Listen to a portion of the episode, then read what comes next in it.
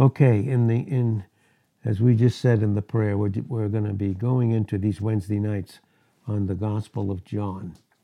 So when we get into this gospel here, the difference here of John, it was given to John, the beloved apostle, to bring out the glory and majesty and beauty, beauty of God the Father revealed in and through Jesus Christ while he walked on the earth. No one describes Christ in his personal glory, his person, and what he was accomplishing in terms of that glory and those that were blessed to, to be around it and to see it and for him to bless them more than the Apostle John. He brought out that beauty like no one else. Christ on the earth glorified. Just as Paul brought out the heavenly Christ, who Christ is in all of his glory in terms of being in the heavens.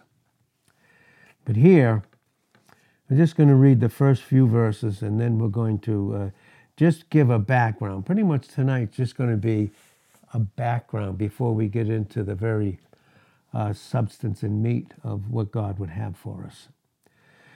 So in First John, I mean in John, the Gospel of John, chapter 1 and verse 1, it says, In the beginning was the Word, and the Word was with God, and the Word was God. The same was in the beginning with God. All things were made by him, and without him was not anything made that was made. In him was life, and the life was the light of men. The light shined in darkness, and the darkness comprehended it not. It did not overwhelm it. Verse 6 says, There was a man sent from God whose name was John. The same came for a witness, a testimony, to bear witness of the light, that all through him, through Christ, might believe.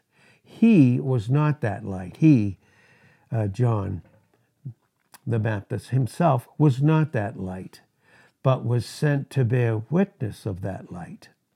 That was the true light, which lights every man, every human being that comes into the world. Now, the background of this is very, very interesting the way it goes into it, if we understand what is going on here. What, what is going on is, like John, and just like Paul, the, both these men of God, when presenting Christ, again, John presenting him and who he truly was and all the glory while he walked the face of the earth, had his adversaries, his opponents, just as Paul did while Paul walked on the earth, but was bringing out the heavenly Christ. But here again, the testimony is who Christ is in his person and what was he what he was accomplishing while he walked the face of the earth. Now, we know this when we understand and read these scriptures. There's such a divine wisdom which wrote these words and gave such a gospel at a comparatively late date. This was very late, heading towards uh, just possibly prior just to the first century to early first century. So, in that sense, it was kind of late in terms of the word being recorded. But it was comparatively at a late date when the enemy, and we know the enemy is Satan and he uses many different uh, adversaries, the enemy was seeking to do what? He was seeking to corrupt and destroy. Not by the Pharisees, by Pharisaic, not by the Sadducees or the Sadducean adversaries, and not even by these idolatrous Gentiles, all the unsaved worldly people, but by apostates and by anti Christian teachers, those that taught things as opposed to who Christ was and is in his deity and his humanity and what he was teaching. These, those particular ones, those anti Christian teachers, were under the highest pretensions under the highest pretensions to knowledge and power, what were they doing? They were trying to undermine the truth of Christ's person. That's very subtle in the way that it comes out today. Trying to undermine the truth of Christ's person, and of course, if you can do that, then you destroy his work that he accomplished. We have to keep in mind what he did, how God anointed Jesus Christ of Nazareth to do what he did how he was anointed of the Holy Spirit, and he went about doing good, destroying, healing, and destroying all the works of the devil. We see that in Acts 10 and verse 38, and we see it again in 1 John 3 and verse 8. But under the highest pretension, these particular apostates, and we'll, we'll understand what they are, these apostates were going against the truth of Christ's person of his proper deity and his real humanity. And if you can touch or destroy one of those two things, it's to, first it's to the ruin of man, and of course, in one sense, and in a very clear sense, in the first sense, it's such a thankless and daring dishonor to God Himself.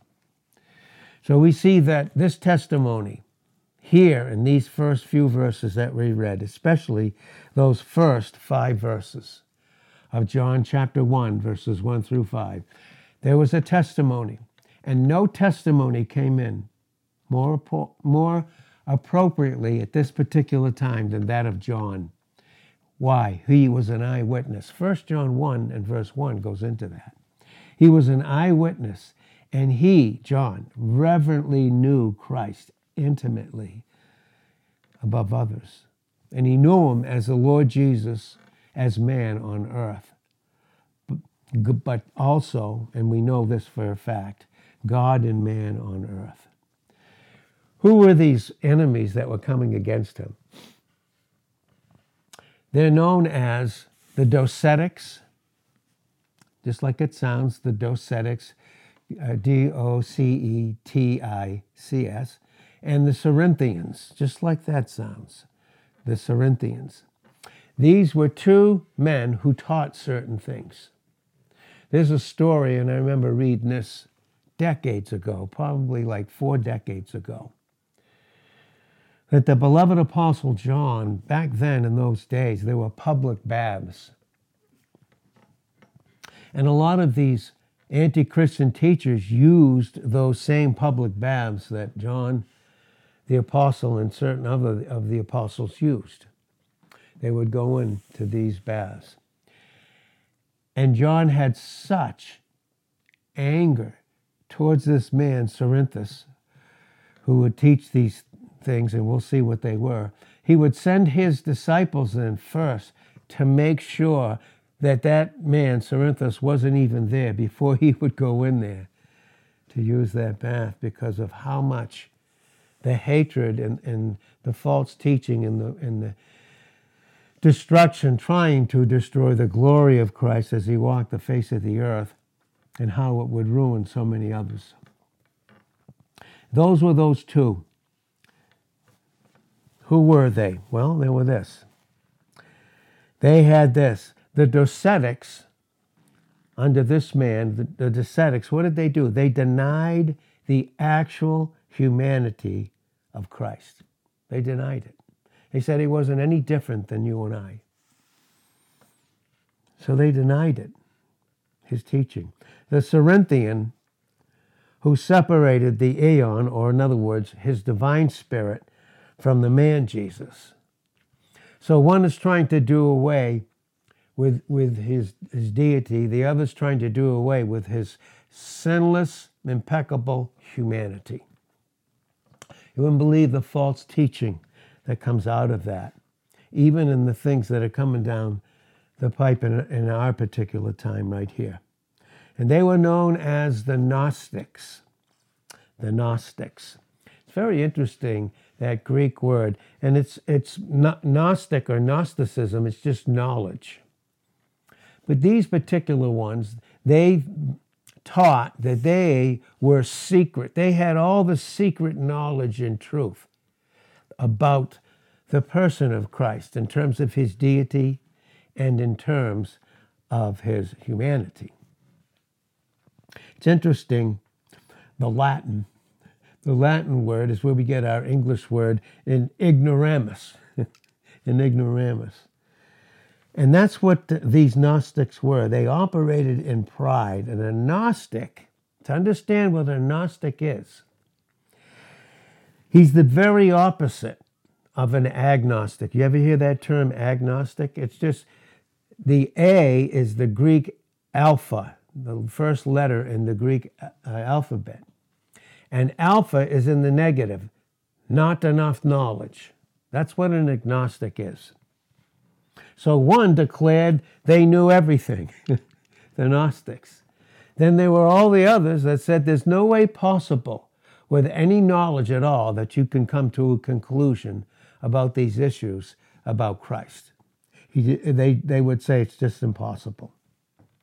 And so one says, I know, the Gnostic. I know. that what's behind it is pride. The other says, I don't know. That's the agnostic. The agnostic. And both of these, they were the unsaved people that didn't have enough knowledge, they just didn't know enough.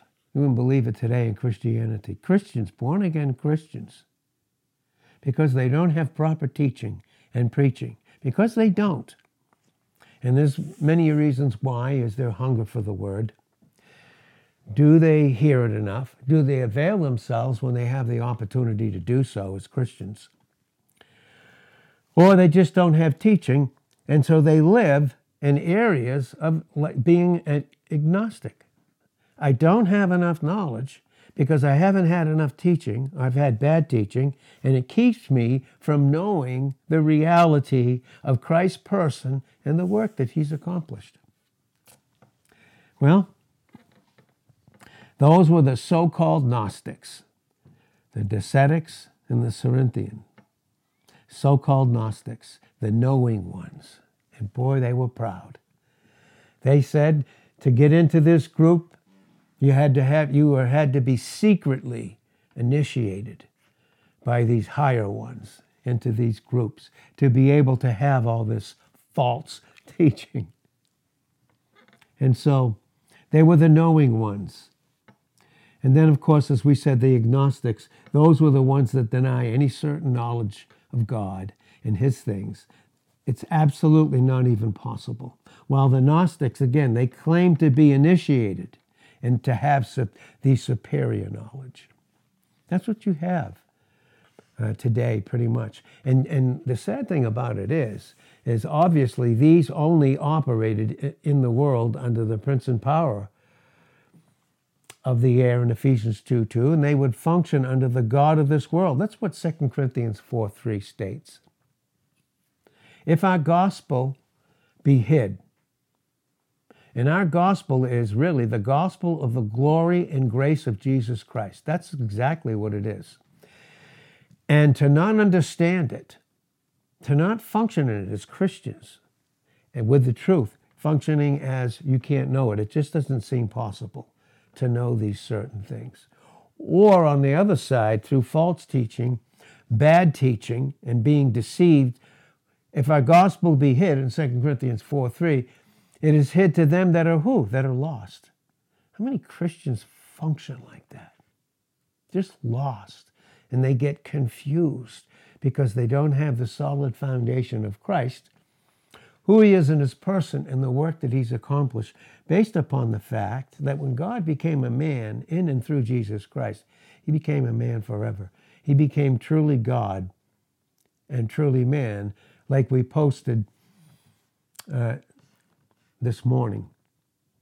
Just to touch on it briefly.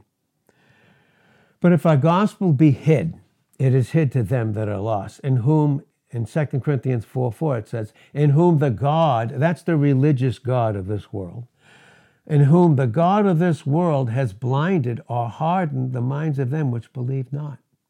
The enemy convinces Christians through bad teaching and no teaching, but through bad teaching, convinces them about lies about the person and work of Christ Or on the other side of Christians, that the truth is too deep, they can't know it, they can never know it, and they just settle for being, they just settle down on the earth and just get by day to day.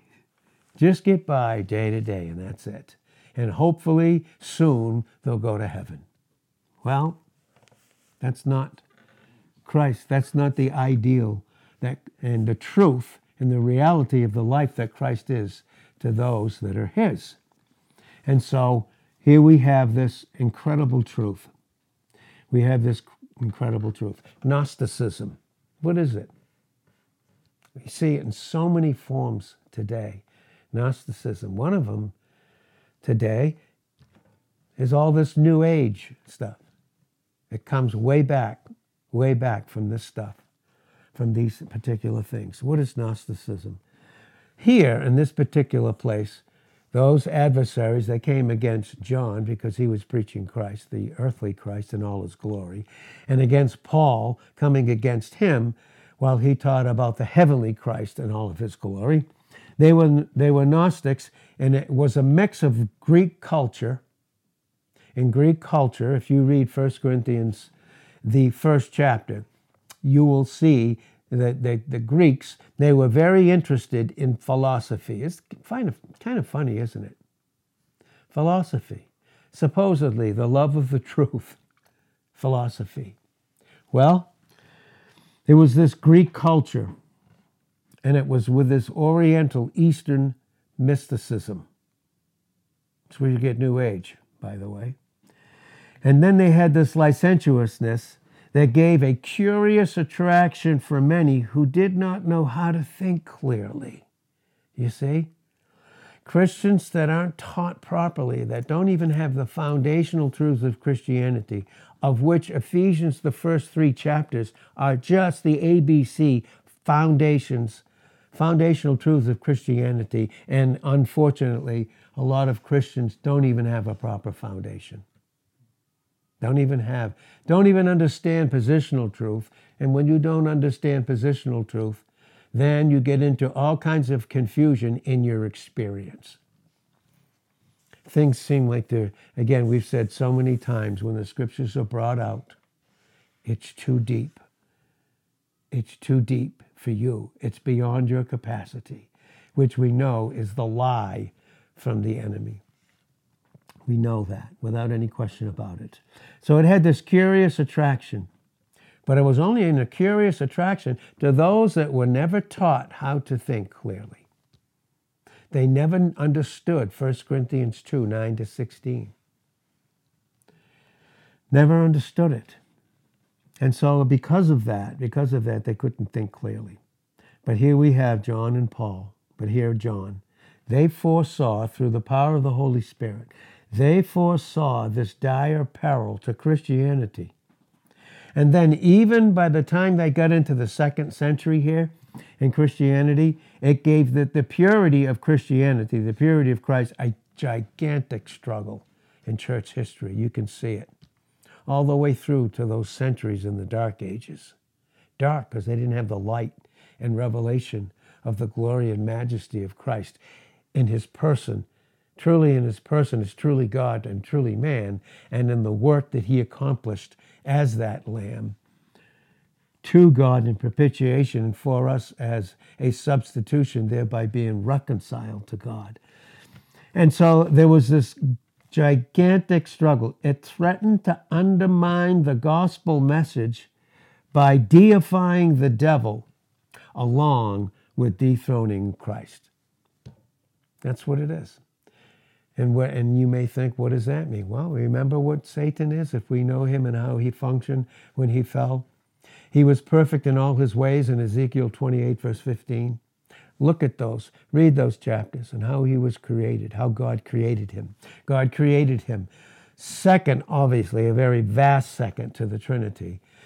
And he, and he was formed to be able to sing and lead choir worship and worship of their Creator, the pre incarnate Christ. The same pre incarnate Christ that Isaiah saw high and lifted up in Isaiah 6 and verse 1.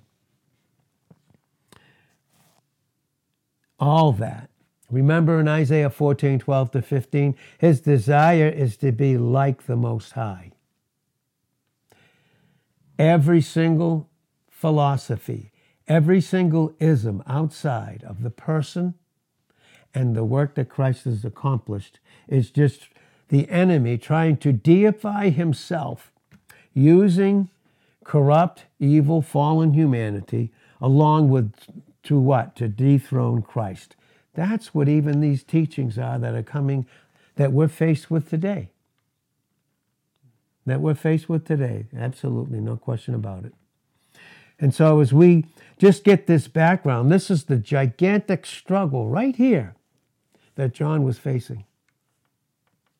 That's why, even when you see 1 John 1 1 through 3, and I'll just touch on that as, briefly, and then we'll, we'll, we'll wrap up this, uh, this uh, fairly uh, quick introduction here before, again, as, as I said, we get into the meat and reality of this phenomenal gospel.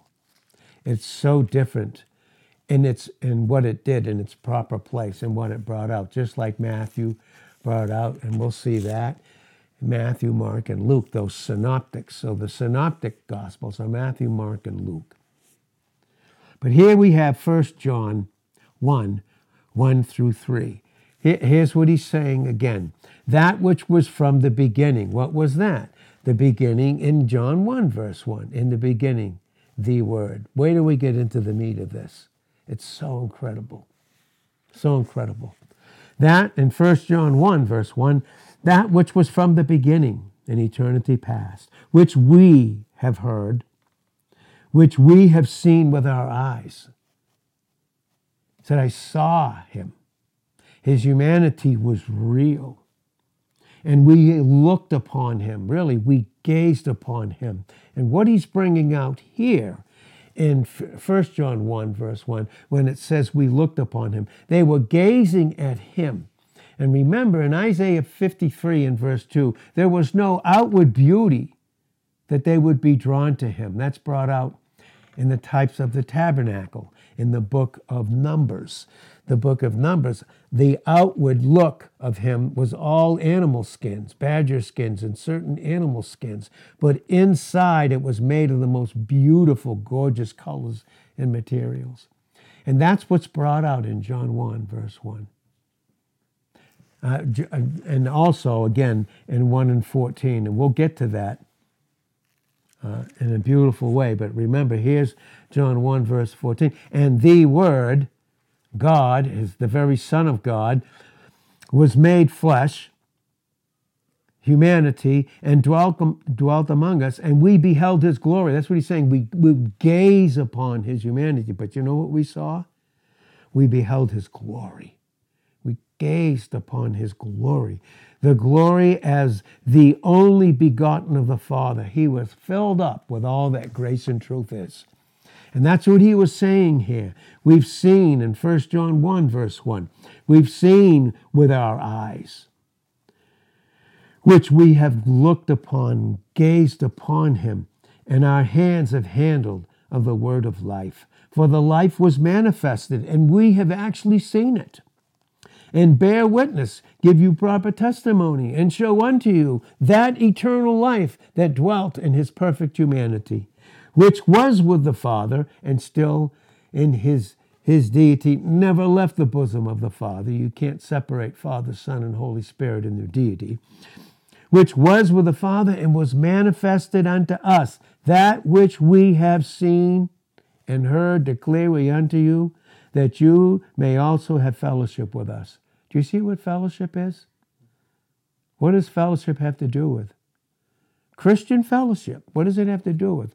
The person and the work of Jesus Christ, period. That's fellowship. Period. That's what fellowship is. That we that which we have seen and heard declare we unto that we that you also may have fellowship with us. So what do we do when we get together? One vessel filled with Christ speaks of Christ to another. And they exchange, they have an exchange. See, that word fellowship, that word fellowship, koinonia, K O I, N O N I A. Koinonia. What is fellowship? When, when two Christians get together, and, and listen, you could be cleaning cars, you could be making cabinets, you could be working in an insurance agency, you could be working at a pediatrics, you could be retired and still doing things, but you could still have fellowship when it's available, and not all the time it is. But that individual can still fellowship with Christ inwardly. But when two Christians get together, it's the setting aside of private interests. Did you hear that? It's not describing private interest to Christians. It has nothing to do with private interest and desires, but it's the joining in with another or others for common purposes. And what is the common purpose? What's the one thing we have in common? It's Christ in us in Colossians 1 and verse 27. It is Christ in us. That's what was coming. The enemy was coming against.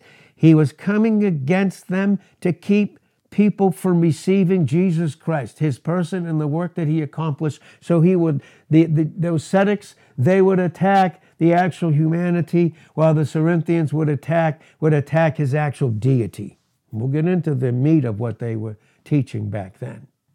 Just like today, every cult, every New Age thing, Lordship, salvation, all of it has to do with this issue the person and the work that Christ has accomplished, even to those that think they must go through the tribulation period. That is a demonic attack on the nature, character, finished work of Christ Himself when it states clearly that they that believe him do not have a and are born again in John 3 and verse 36 the wrath does not abide on them Christ took that the wrath does abide on those that don't have Christ as their their savior and their lord of which they don't make him their lord he was their he is lord before anybody ever was before a host of angels were created or a human race was created. He is and will always be Lord, being God Himself.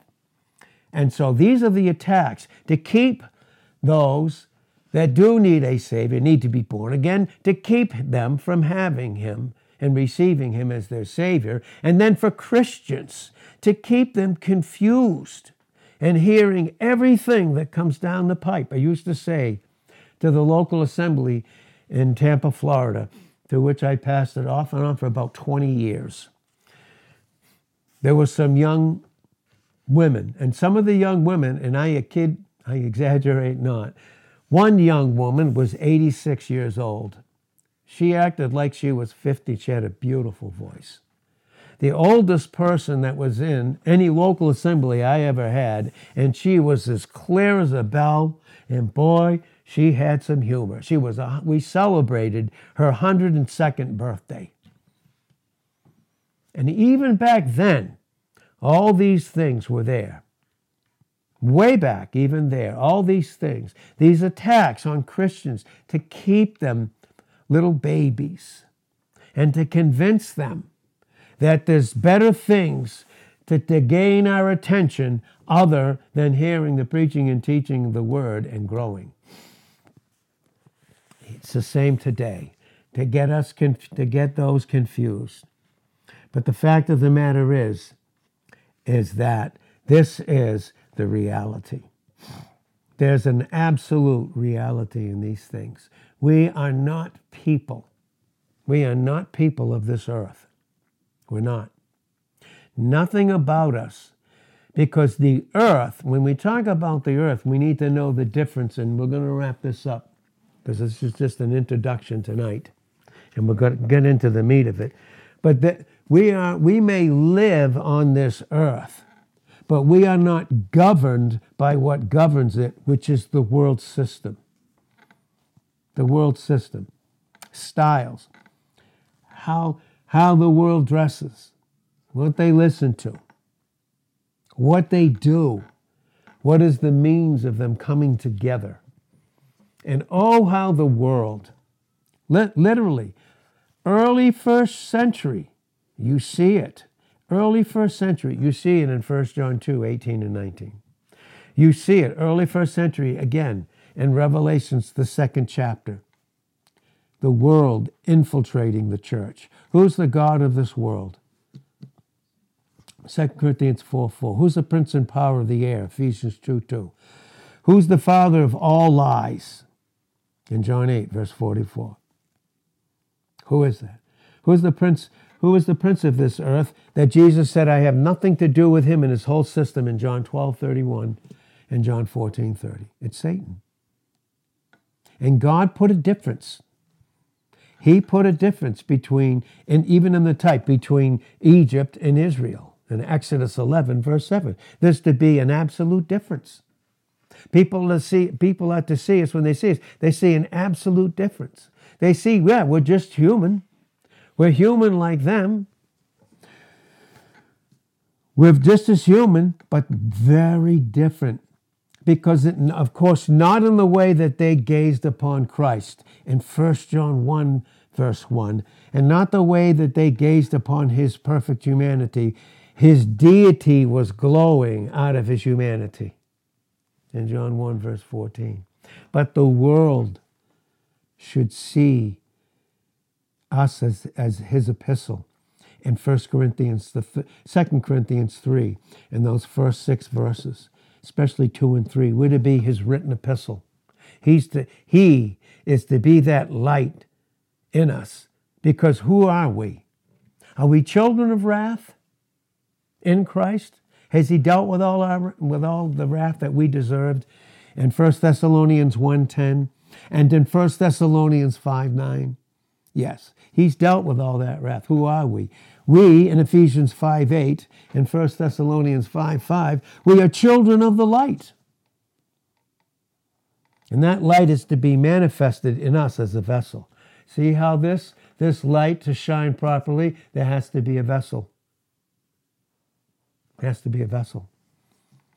We have that treasure in 2 Corinthians 4 7 in these fragile clay jars, that the excellency of the power may be of God and not of us. And we have that privilege. We have that privilege. You know, and, and as we close this, you know, Paul, again, he had all kinds of, of adversaries, just like John, the beloved, the beloved apostle. He had all kinds of those adversaries many adversaries. He had the Pharisees, the Sadducees, the Essenes. He has the Docetics and the Cerinthians, just like, just like Paul did. And that's when he wrote, and, and the Holy Spirit had him write in 1 Corinthians 16 and verse 9. He said, A great door and effectual is open unto me. That was the, to be the preaching, the precise preaching and teaching of the person. And when we say person, that's his true deity and his true humanity in one. And the work that he, in that deity and humanity, that he accomplished. That great and effectual door is still open for preaching and teaching this reality, and all of hell comes against it. You know, that's why Jesus said in Matthew 16 and verse 18, he said, and upon and upon this rock, he said, I will build my church. I will build up and edify my church on this foundation, this massive ledge, this foundation that I am. That's what Paul was preaching and teaching in 1 Corinthians 3 10 and 11. How we should be so careful how we build on that foundation. We should be so precise and we should labor so diligently in the Word of God to know these things, to have an answer in Colossians 4, verses 5 and 6, to give unto every man that asks us a reason of the hope that's in us. We need to be taught for His glory, for our blessing, and to be an epistle in God's answer to those. And as a testimony to a whole angelic realm in 1 Peter 1 and verse 12. And that's what Paul was saying in 1 Corinthians 16 and verse 9. A great and effectual door is open unto me, and there are many adversaries. We're the adversaries, and we've shared this before. We're the adversaries that came against him constantly, the reason that he should quit. They became the reason for him to stay. Because in 2 Timothy 3 and verse 12, all that live godly in Christ Jesus will suffer persecution, but that's a badge of honor. In Philippians chapter 1 and verse 29, it is given unto us not only to believe on him, and if I don't know who he is and the preciseness of his person and the work that he accomplished, can I believe on him and trust him? Or will I walk around like a baby confused? Like a baby because other things have taken my interest away from Christ, who has given me not only everything, but giving me himself. Each of us, he did that individually for. And so we have this great and effectual door, and there are many adversaries. Many adversaries. But it is given unto us not only in philippians 1.29 not only to believe on his name his name means again his person and the work that he's accomplished. It's not only given unto us to believe and trust in his person in the work that he's accomplished but to also suffer for his sake that's what paul was teaching why do we suffer i'm not talking about the bad suffering I'm talking about the positive suffering in 2 Timothy 2:12. If we suffer with him, we will reign with him. What does that mean? There's a depth of fellowship in suffering. In Philippians 3:10, Paul said, "I want to know him in the power of his resurrection." All that positive, beautiful truth. Do you ever wonder and see how incredible that is? All that positive truth. And then all of a sudden the attacks come in. And there's suffering, undeserved. Where did it come from? Why am I, why, what is going on here, God? And this is the answer. It has to do with the person and the work that Christ has accomplished in you and I, in, in, in us as individuals, as, as vessels of his glory. Christ in us in Colossians 1, verse 27, the hope, the guarantee of a glorious future. But we pass through suffering on our way to glory, just like Christ did. So it's not only given for us to believe and to be taught and grow in grace and knowledge in 2 Peter 3:18 of his person and the work that he's accomplished and the preciseness of what he who he is and what he's accomplished, but also to suffer for him. He's apportioned it unto us. Did you know that? He's apportioned to each of us. This great portion that each of us are individually, like no other Christian. Isn't that beautiful? We never have to compare because we're one of a kind in Christ.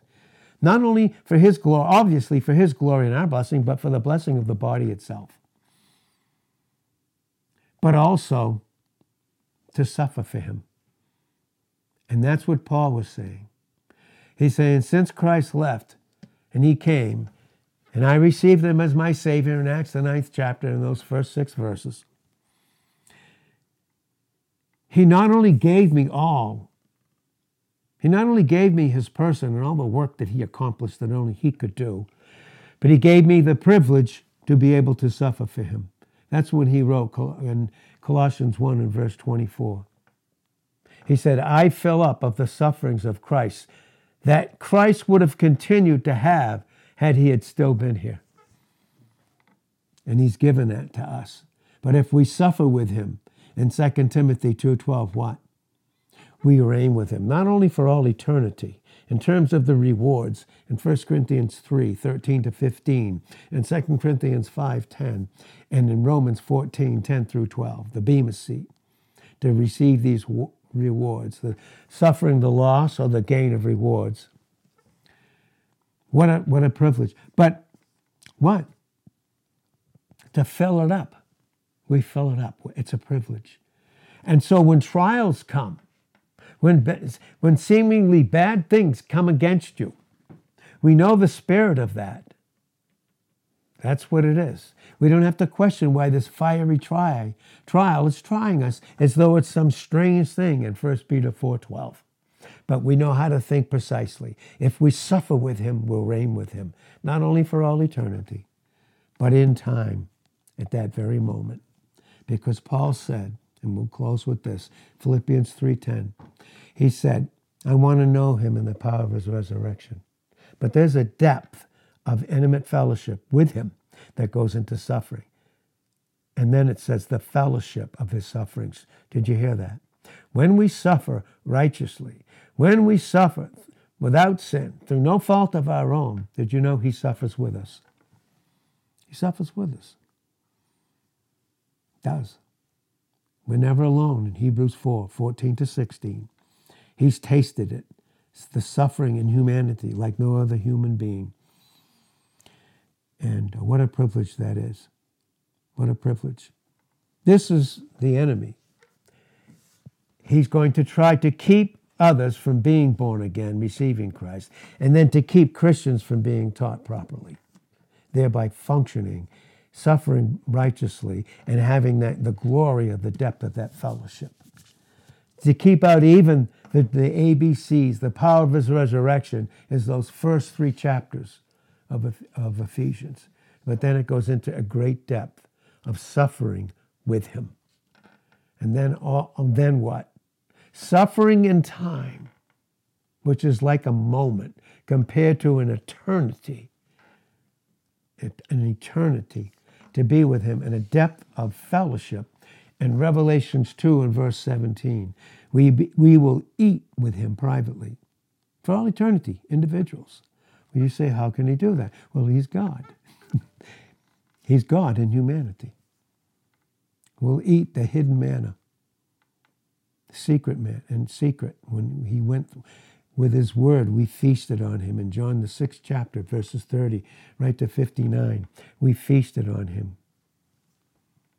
He was our sustenance to get us through these times of great trial and suffering. That goes into eternity. Then he gives us a white stone, like a diamond, and he inscribes on it a name which reveals a nature that he formed in us and us in him. And only the one that gives that stone and the one that receives it will know the depth of that intimacy for all eternity. Would the suffering of time, which is but for a moment, work in us a far more exceeding eternal weight of glory? in 2 Corinthians 4 17. For now we look not at the things that are seen. We look away from them in Hebrews 12 2 and look unto Jesus. For the things that are seen are temporal. Listen, the times that we are in, and time is fleeting, by the way. Time is short, 1 Corinthians 7 29. Redeem the time, Ephesians 5 16. Because time will be no more in Revelations 10 6 then we enter into in Revelations 22 and verse 11 the fixedness of eternity. And I don't know about you, but I want to, at least in my life, have Him redeem the time and buy back through redemption all those wasted years. And He'll be faithful to do it. He, he, he'll create it in us if we're available. So, Father, thank you so much for what you've given us. Oh, God, please no matter what, through anything. Tired, no matter. Oh God, the hunger, just increase it in us. That hunger for you, that to hunger and thirst after you, because you said if we would, that we'd be filled. So, Father, thank you for this great opportunity that we can still be alive, where we can store you up in our vessel to have this intimacy with you for all eternity. In Jesus' name, amen.